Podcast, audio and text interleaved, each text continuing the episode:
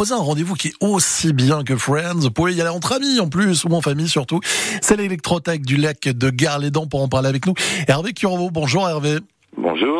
Alors, l'électrothèque du lac de Guerre-les-Dents, c'est un musée scientifique, on peut le dire comme ça?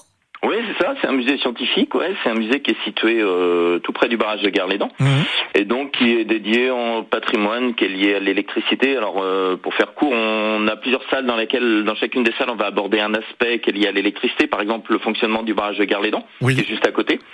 Il y a une vie qui va être consacrée à l'arrivée de l'électricité dans tous les domaines, la médecine avec le rayon X, le train, euh, le cinéma, etc. Hein. L'électricité, c'est quelque chose qui va réussir à faire son, son, son entrée dans tous les domaines de la société une salle sur les grandes inventions et découvertes, les personnages comme Volta, etc. Puis il y a une salle, euh, un peu la salle souvenir, c'est la salle dans laquelle on va revenir sur l'arrivée de l'électricité avec l'électroménager dans la ah guerre dans les années 50. Bien sûr. Voilà. Révolution euh, de vie. Alors, ce qui est intéressant et euh, pour le coup Hervé vous l'avez au quotidien quand vous avez des enfants qui viennent vous voir qui sont nés avec le digital avec les tablettes avec l'électricité évidemment comment réagissent-ils à à, l'évocation de, de ce fait que bah, ça n'a pas toujours existé?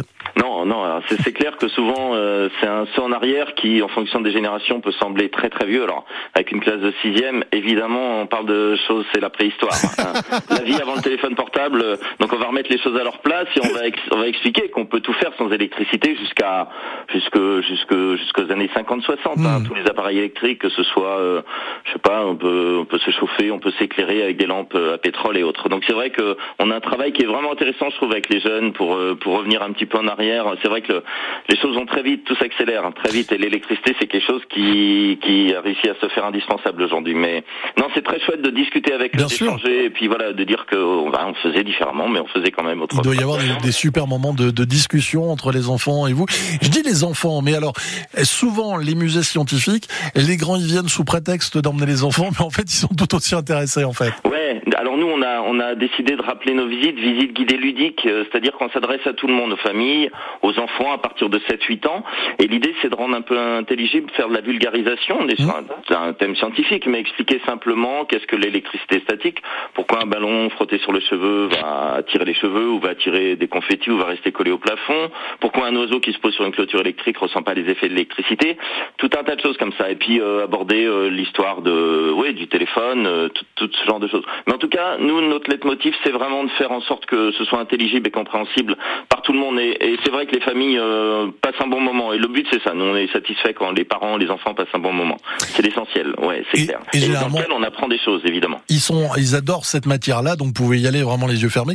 Euh, je sais que vous avez été euh, euh très très visité durant cet été. le mois de septembre, ça va se traduire comment pour vous? De septembre, ça va être on continue les visites, on est ouvert jusqu'à fin septembre, on va continuer à faire des visites guidées des après-midi à 15h, encore une fois pour tout le monde, hein, famille et enfants, faut pas hésiter à venir avec des enfants même assez jeunes. Euh, et puis il y a des événements comme les journées du patrimoine, alors journées du patrimoine auxquelles on participe, hein.